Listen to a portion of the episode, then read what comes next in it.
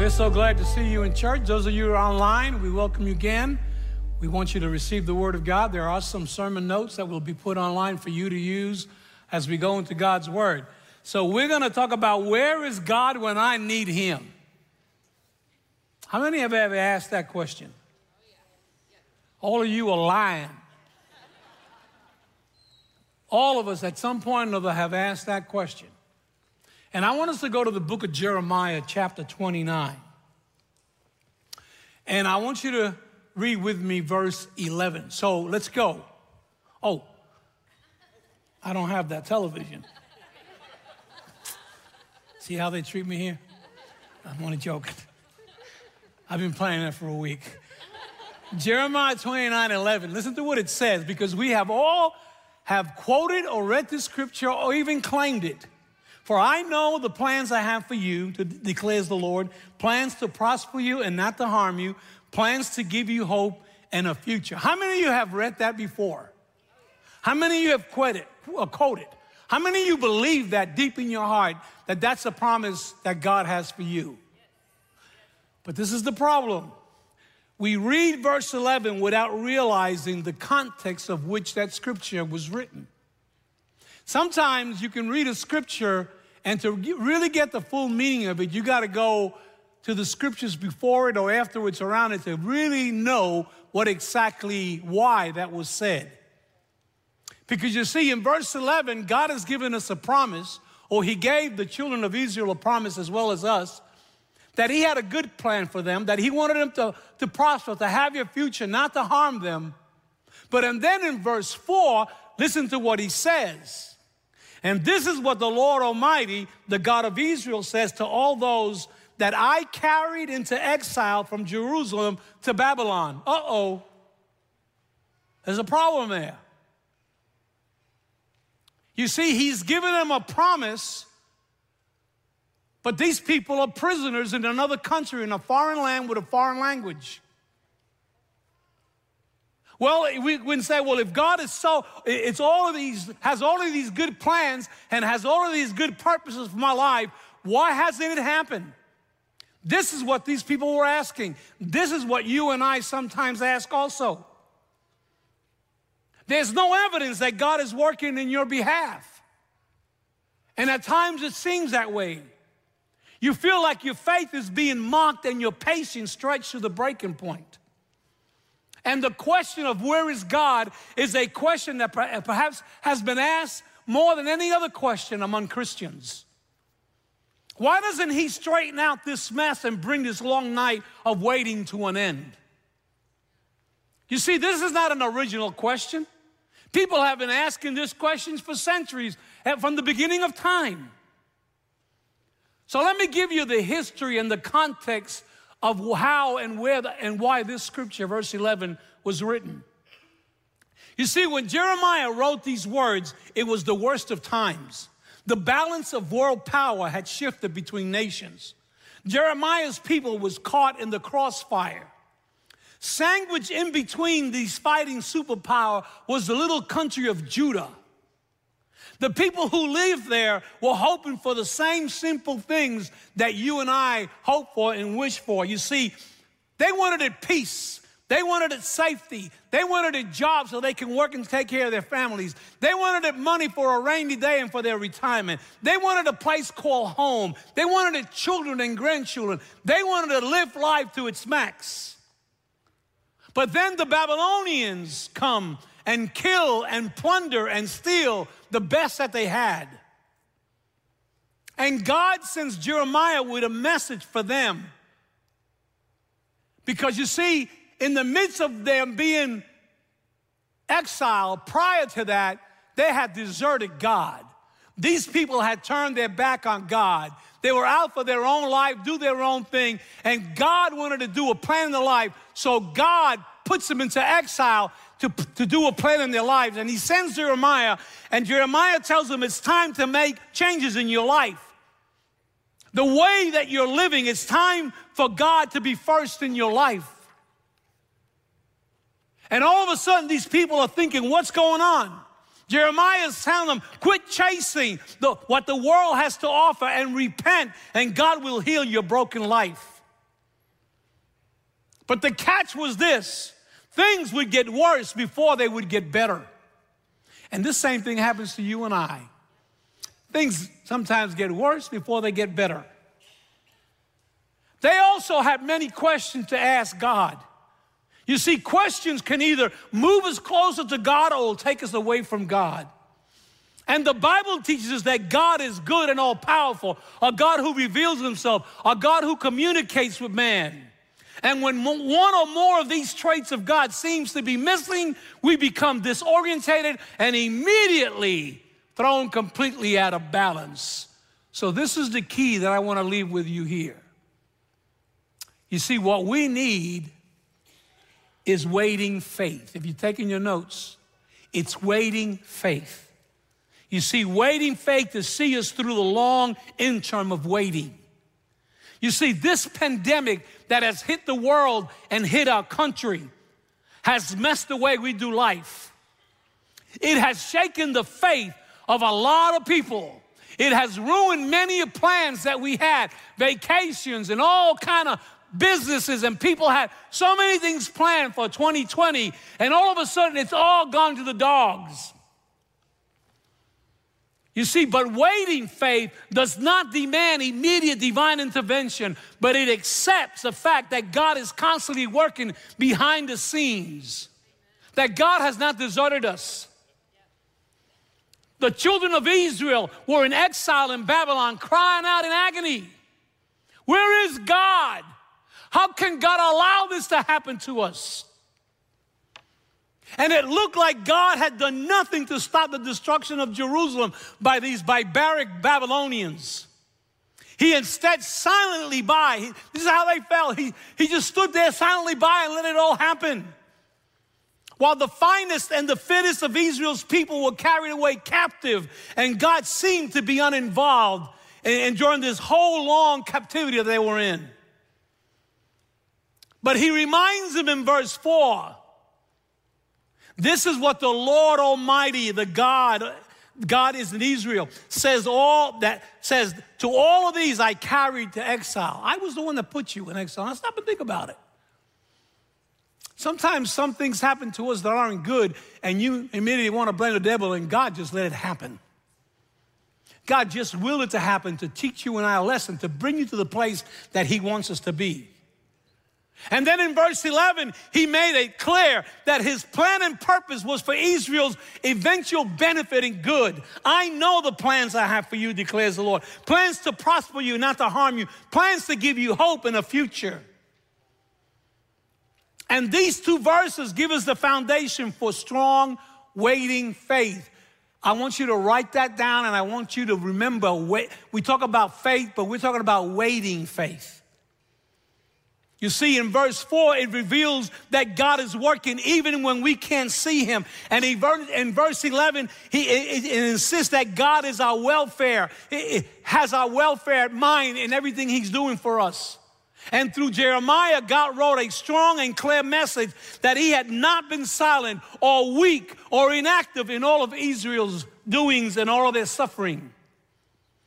God was working behind the scenes to preserve the faith of a remnant of people that he loved and cared for.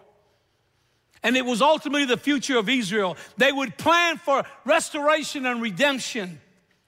God had it all worked out that Israel could only see defeat and despair, but they could not see God working behind the scenes. It was impossible for them to see that. And neither can you and I. We have situations that come into our life, and all we can see is destruction and terror and the bad and the negative and the wrong, and immediately we turn our backs on God and we blame God. Where are you when I need you? Why haven't you done something? You see, that's why it must be waiting faith, the faith that allows you and I to wait. Hebrews eleven one says, now faith is the substance of things hoped for and the evidence of things not seen. And regardless of whether we see God behind the scenes or not, waiting faith can restore hope, conquer doubt, and it can erase the bitterness that sometimes gets into our heart when we don't see things happen the way we want to. Waiting faith is not the kind of faith that takes control and changes things the way we want them. You see, when you look at faith, Faith is an action word.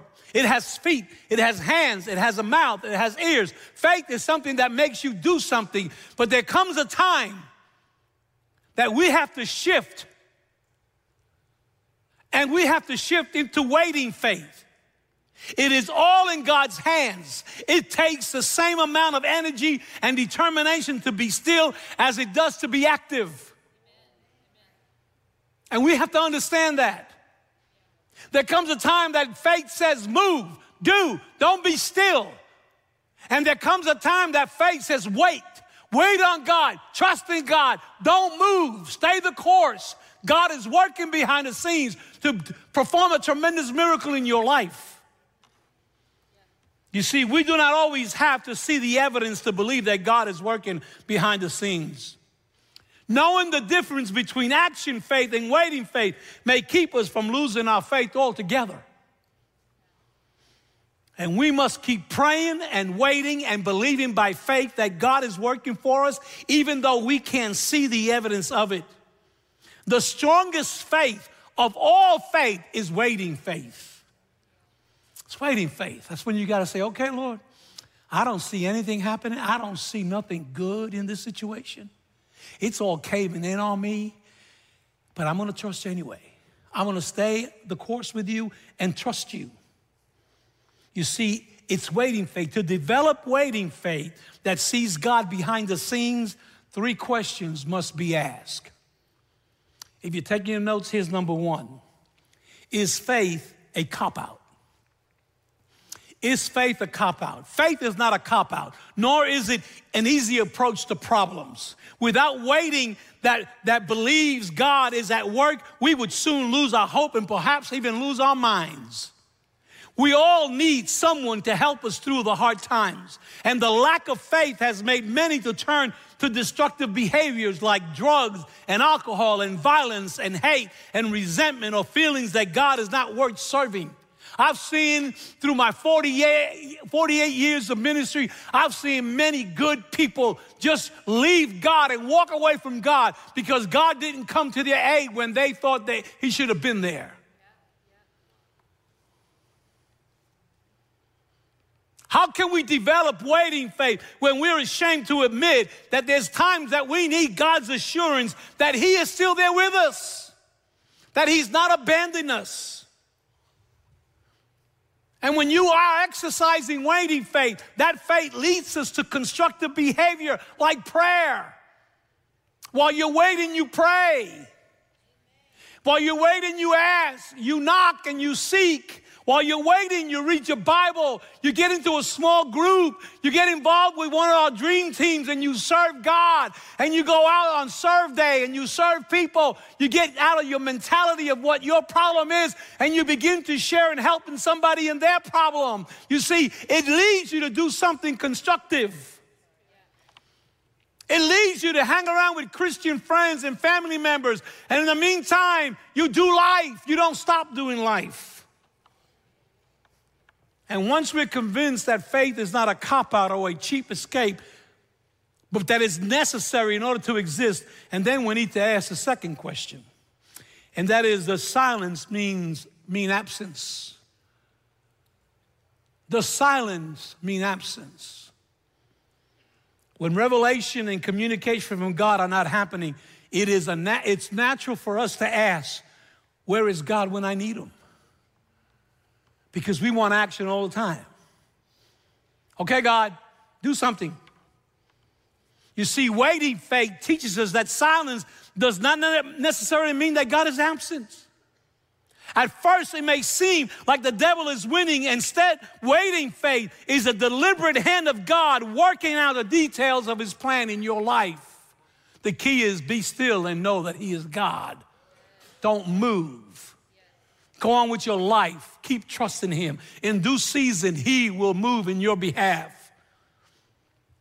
You take the story of Joseph. When Joseph was a little rat boy who thought he knew everything and he had a coat of many colors because he was a spoiled brat by his daddy.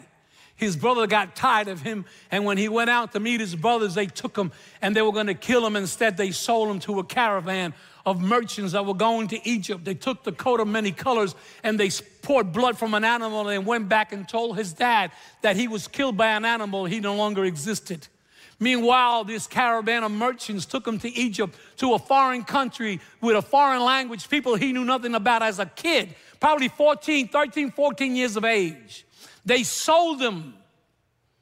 And a man, Potiphar, bought him. And as he grew in his home, he realized how much this young man knew and how blessed he was and how anointed. He put him in charge of his household and his business. But Potiphar would go on business trips, and he had a wife that kind of had a little problem. She liked the boys. So she tried to put the make on Joseph. And Joseph, if you read the Bible, Joseph said, I can't, I can't betray God. There's no way I'm going to turn my back on God. She got mad and she told Potiphar a lie. Potiphar had him committed to prison. He spent years. This whole process took fourteen years. Can you imagine as a boy and you got fourteen years in another country not knowing what's happening with your relatives? The whole time you're trusting God and you're having faith in God and you're wondering, God, where are you? I'm in this dungeon of a prison. But one day he interpreted a dream for the king that nobody could do, and the king had him brought out. And you all know the end of the story. The king put him in charge, second in command, of the distribution of food, because there was a famine of seven years. And he not only fed Egypt, but he fed, he fed the world as it was known then. And his brothers who had sold him had to come to Egypt to get food. And when they realized that Joseph was the, the prime minister, they trembled in fear, because he said, he's going to retaliate against us. But listen to what Joseph tells them in Genesis fifty, twenty. You meant evil against me, but God meant it for good, in order to bring it about as it is this day, to save people alive. You meant it for bad, but God knew what he was doing. I suffered, yes. I went through turmoil, yes. But you know what? I hung in there with waiting faith, and God has seen me through. And now, centuries later, these same Jewish people that are Joseph's descendants had a hard time seeing the hand of God in their Babylonian exile. And history tells us different. God had chosen them for a purpose that they did not want. So God, God allowed them to be taken into captivity to Babylon. This pandemic that has hit this nation and hit this world was not caused by God, but God allowed it. Listen to me. God allowed it. God knew it was coming. God could have stopped it, but he didn't stop it. And there's people that say, God, how could you do that? God has a plan and a purpose. The truth is that from start to finish, God was never anything but for those people in Israel. And we must believe that he has always been and still is for you and I. Listen to what Romans eight, thirty-one says. If God be for us, who can be against us?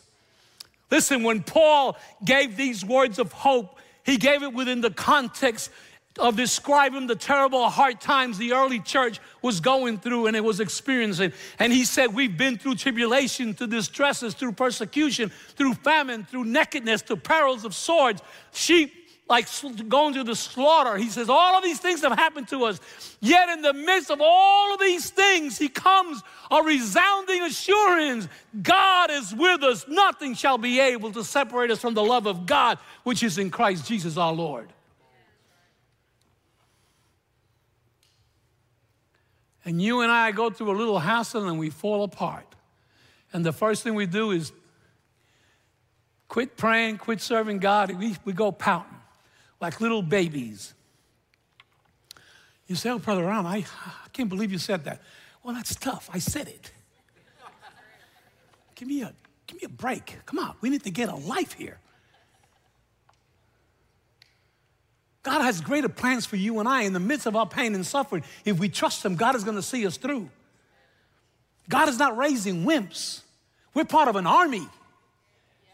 Powerful, strong people, the dry bones will rise again.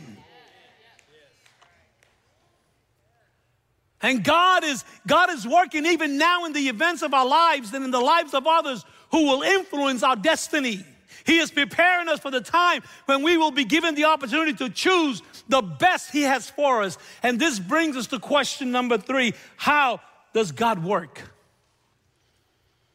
You see, the ultimate in waiting faith is that we must let God be God. Let him work as he chooses without ever asking about his methods. You know what we want? Tell me how you're going to do that, God.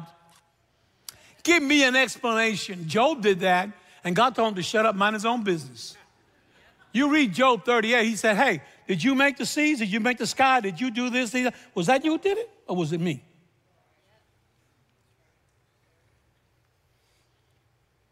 You see, and we, we want God to tell us how. Because human nature always will ask how. How are you going to do it? And one of the ways to understand how God works is to take the positive approach. And this is to eliminate all unacceptable, unbiblical images of God that have cluttered our minds. And go to the Word of God. Let the Word of God begin to dictate what we ought to believe in. Because our concept of God is how he works will shape our waiting faith while we're waiting. How you look at God when you're waiting will determine how the outcome is going to be. And sometimes, regardless of the mess that we get ourselves into, in the back of our minds, we think God at any minute now is going to swoop down and bail us out. You know how quick it is for us to get into a jam, and then when we can't seem to get out, oh, God, you got to come now, now. That's like the man when I was growing up in church who came to the altar and he was addicted to alcohol and cigarettes, and he took out his pack of cigarettes and he went to, he went to give them to my daddy. He said, I don't want those cigarettes. I didn't give you those cigarettes. Well, I'm going to bring them to the Lord. The Lord didn't give them you either. Take them and throw them in the garbage can. See, we're good to get into a jam and then expect that God's going to come down and we're going to claim God. Hey, he's going to come down and sweep and get us up. No, no. God doesn't spoil his children like we do our children. You see, we want to manage our own affairs, our own lives, make our own decisions that put us into hopeless situations. And as soon as we, you see, as soon as you and I begin to realize and accept God's plan and purpose for our life, we will then begin to do away with those negative ideas of how God is going to work on our behalf and get rid of the quick fixes that we think God is going to display for us. Everything must go through him before it hits us. And if it hits us, we at least know that it has passed his inspection and gotten his okay. Go ask Job, he'll tell you. And when something bad comes our way and we become negative, we only see darkness, and then it becomes anxiousness, comfortless, hopelessness, and it becomes total defeat in our lives. Listen to Romans eight twenty-eight. All things work together for good to those who, who, are, who love God and who are called according to his purposes. Now, let's go back to Jeremiah, because this thing gets better. Jeremiah, listen to what he tells them. Now, here they are captive, whining and complaining, the, in the enemy camp, in an enemy nation, as slaves. And Jeremiah twenty-nine five says, tells, God tells Jeremiah, tell these people this, build houses and settle down, plant gardens and eat what they produce. How can that be? This is not our country. We're not in Jerusalem. You want us to build houses here and gardens and eat? Why don't you come down and deliver us from this mess?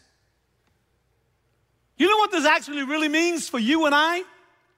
This means that during hard times, real life must go on, and being active helps in our recovery. You got to go on doing life. You can't stop doing life. You can't shut yourself down and get bitter and get angry. You got to go on doing life with God's help and waiting on God and his due season to bring us the answer. Amen. Listen to verse six of Jeremiah twenty-nine. He goes on. This is it gets, gets even better. He says, marry, marry, have sons and daughters, find wives for your sons and give them daughters in marriage so that they too may, may have sons and daughters, increase in numbers there and do not decrease. God is unloading the whole enchilada on these people. He says, marry your daughters, marry your sons, have children, have grandchildren. Increase, don't decrease. Don't stop doing life. Don't be a quitter. Family life must always continue. Bitterness and anger are normal human emotions, and this happens when our dreams have been destroyed and our hearts have been broken and our plans have been ruined. You see, it is one thing to be put in a waiting room, but to be there while angry is another thing. Because if you're angry while you're waiting, God will never bring an answer to your life. Because it's in the waiting room that we deal with the things that can destroy us.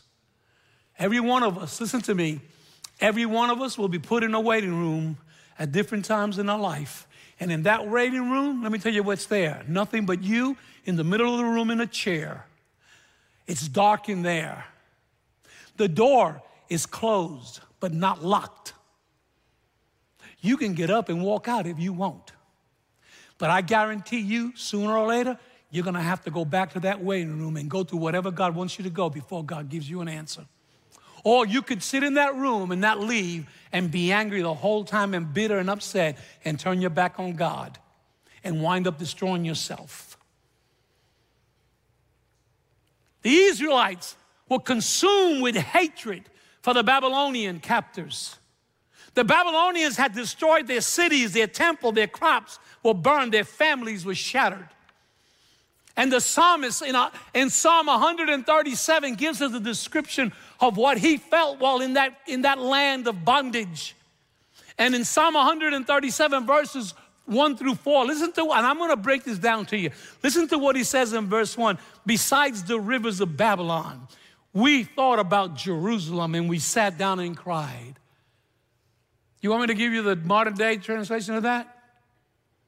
All we could think of was the past. Oh, Jerusalem. Our houses were back there, our gardens. That tree we planted in Mama's name, they chopped it down probably for wood. Oh, I wish I was back in Jerusalem.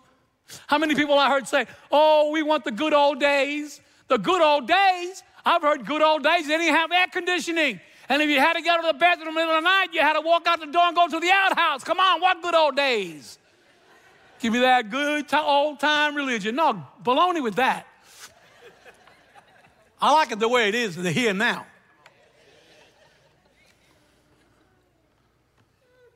So listen to what they go on and said. Verse two, we hung our small harps on the willow trees.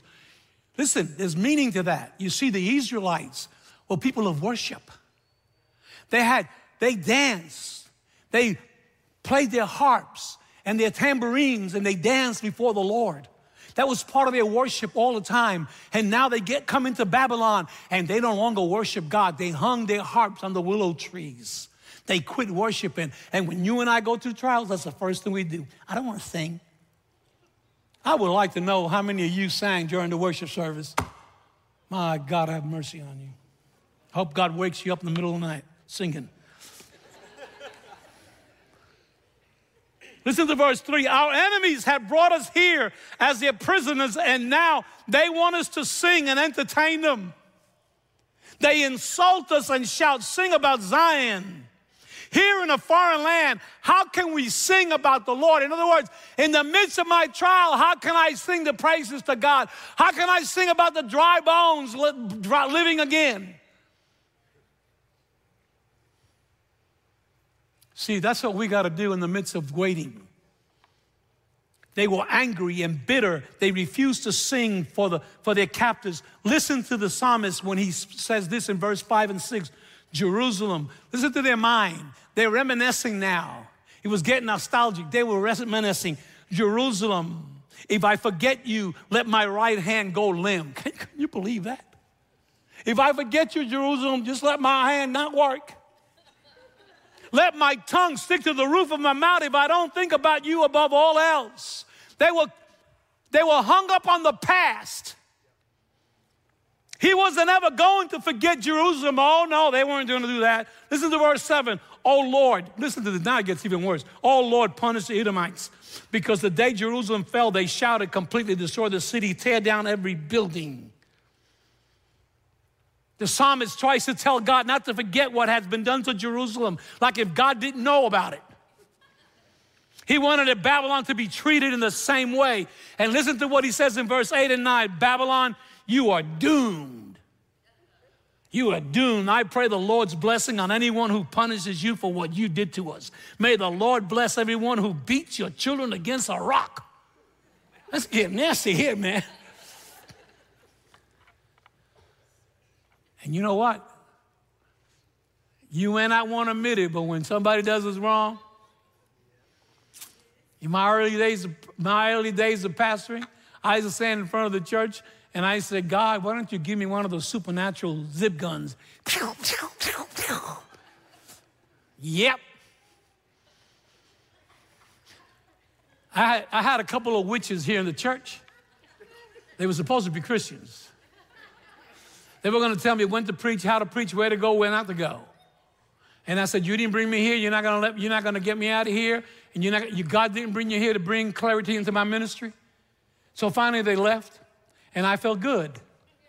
And somebody asked me, well, how do you feel? And I said, oh, I don't have any problems with them. I love them and everything. So one day I walk into Walmart, I walk around the corner, and boom, there's one of them. And the minute I saw that lady, every bad thing in me just flooded in my head. Kill her, Lord. You see, because out of sight and out of mind, out of sight doesn't work. And God had to deal with me, and I had to change my heart and my mind about those two women. And before they both died, I really learned to love and appreciate them. And they did me too. So you see, anger doesn't get you anywhere. Because you see, what these people displayed here was a vindictive spirit. We must understand that this is not God's spirit or attitude. An attitude of vengeance may seem logical and justified and personally accepted to us. Others may agree with us, which tells me this real quick. Quit taking other people's offenses. Somebody comes to you and says, you know what she said about me? You know what they did? And right away, you get mad at that person. They didn't do anything to you. Why are you allowing your spirit to take somebody else's offenses and the devil mess you up in the same way? Because God doesn't approve of that. And, and God reveals his attitude to Jeremiah, and they must have been shocked at the idea of what God now begins to tell them. Listen to verse seven. Listen to this. And seek the peace of the city where I have caused you to be carried away captive, and pray to the Lord for it, for in its peace you will have peace. Woo. Pray for Babylon? Are you crazy? We're captives here, prisoners here, and you're asking me to pray for these people? Pray for their welfare. Pray for them to have peace and prosperity. That's what God told them to do. We can easily pray against them, but not for them. We all can identify with the Israelites. How can God expect us to do that? How can he expect us to do that? Yet Jesus calls us to a higher standard in Matthew five forty-four. But I tell you, love your enemies and pray for those who persecute you. In Matthew six, verse twelve, he says, forgive us our debt as also as we've forgiven our debtors. And in verse fifteen, he says, but if you do not forgive man their sins, your Father will not forgive yours. And the same God who requires the Israelites to forgive the Babylonians requires us to be, forgive and pray for our enemies. I have about seventy-five quotes that I have collected in the last four or five years. And I use them from time to time. And a couple of years ago, I heard Senator, former Senator Simpson make this statement. And I want you to listen very clearly to this statement. Hatred corrodes the container that it's carried in. Think about it. Hatred corrodes the container that it's carried in. Have you ever bought a jar of, of, of uh, poison or rat poison or a jar of to, to spray weeds or something that is, is very, very poisonous, and they tell you not to reuse that container, to throw it out because it's contaminated?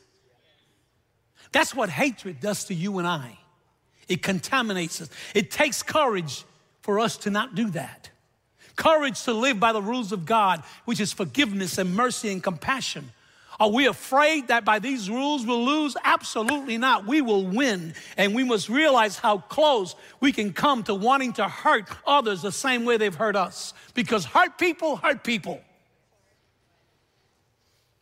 And this alone should bring us to the end of all the things that we want to do. It wasn't long that the Israelites began to realize, listen to this, that they were not, not much different to the Babylonians.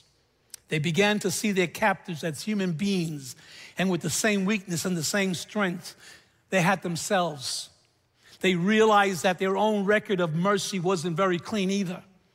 But more than anything else, these family-oriented Jews saw the Babylonians also as people that had families that they loved. And this is why Jeremiah encouraged them to pray for Babylon in its peace. You will have peace. And when you finally comprehend that we all share the same city, we all share the same language, the same fears and dreams and hopes, then perhaps we can pray for each other rather than against each other, that we're people. One thing God taught me years ago, when people, for whatever reason, left the church and I felt heartbroken, and, what, and God says, they're not your people, they're mine.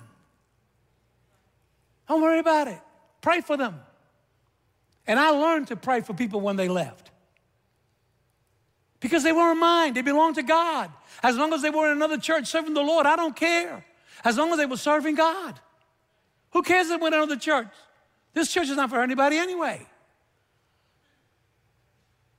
If this church was for everybody, we would have the whole city here, but we don't.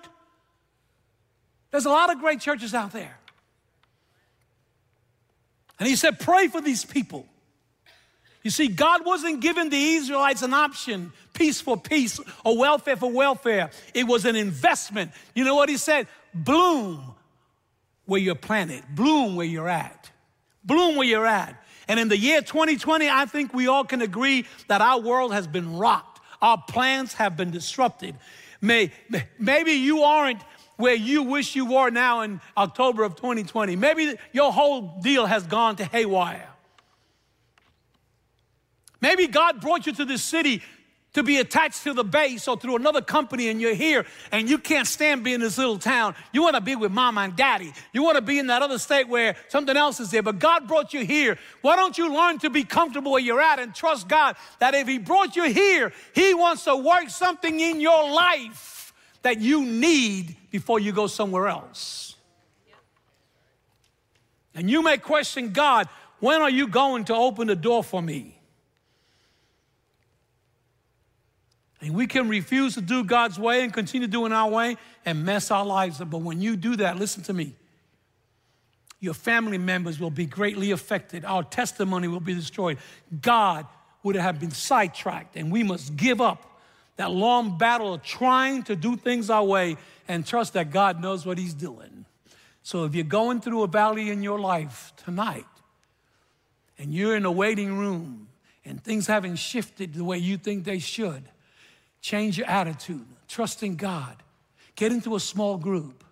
Get, it, get into a prayer group. Start serving. Start sharing of your life. Start praising God. Take the harp, as it were, out of that willow tree and start praising his name. Sing for joy unto the Lord. Trust in God. Believe in due season, God is going to send an answer into your life. I want us to bow our heads.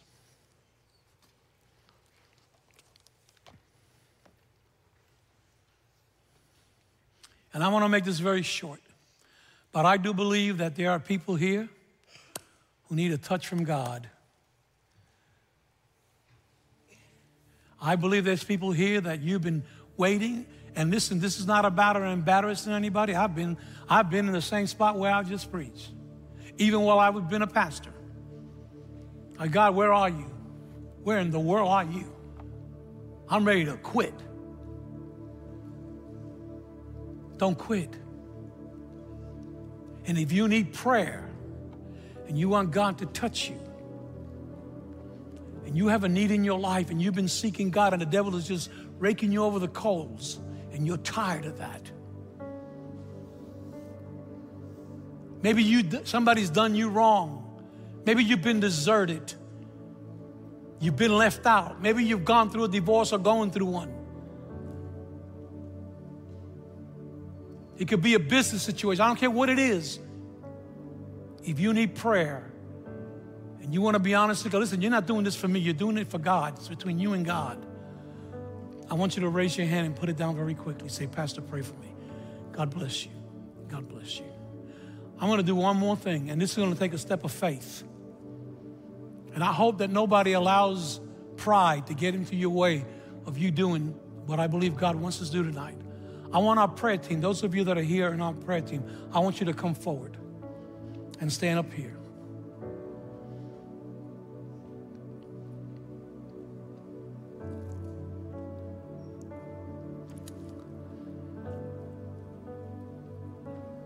And if you need prayer, you want somebody to pray with you, I want you to have the faith to get up out of your seat right now in the name of Jesus. And I want you to come down to this altar and let somebody pray with you. Nobody's going to hug you. Nobody's going to have to touch you. Just come down here and let somebody pray for you. I know there are people down here in this building that need God to touch their lives. And I want you to get up quickly and come down here. Let's be, let be prayed for. The devil is telling some of you, don't go down there. Don't go down there. Don't go. That's what he wants you not to do, because he wants to rob you of what God's going to do for you tonight.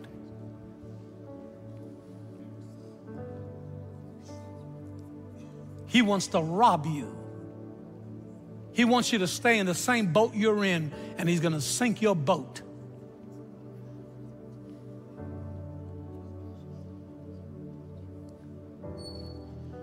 Because the devil is a liar. I want the rest of you to bow your heads. Just stretch your hand forth up here as these people are being prayed for. Hallelujah. Where's the praise team? Father, we thank you, Lord Jesus. We thank you, Lord. We thank you, Jesus. You're answering prayer right now. Your people are reaching out to you, Lord Jesus. I want us to stand quietly and reverently as we stretch our hands forth to those that are up here. Come on. As a, you guys go ahead and sing. Was I forsaken? Hallelujah. The Lord is in this place. The Lord is in this place. Come, Holy Spirit. Drop us away.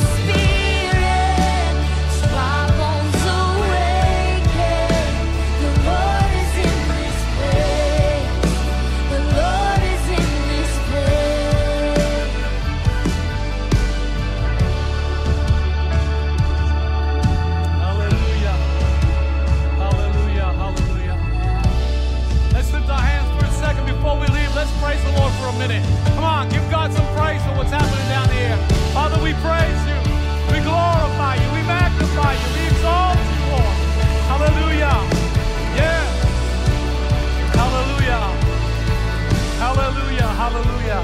Hey, guys, don't forget Sunday morning, Dino Rizzo is going to be here. You're not going to want to miss it. We have the after party out in the Commons area. Go and have fun. Enjoy yourself. God bless you, and have a good night.